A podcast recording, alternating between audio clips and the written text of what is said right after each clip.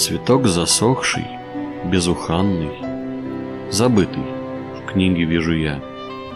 И вот уже мечтою странной душа наполнилась моя. Где цвел, когда, какой весною, и долго ли цвел, и сорван кем? Чужой, знакомый ли рукою, и положен сюда зачем? На память нежного ли свидания, или разлуки роковой, или одинокого гуляния тиши полей, тени лесной. И жив ли тот и та жива ли? И нынче где их уголок? Или уже они увяли, как сей неведомый цветок?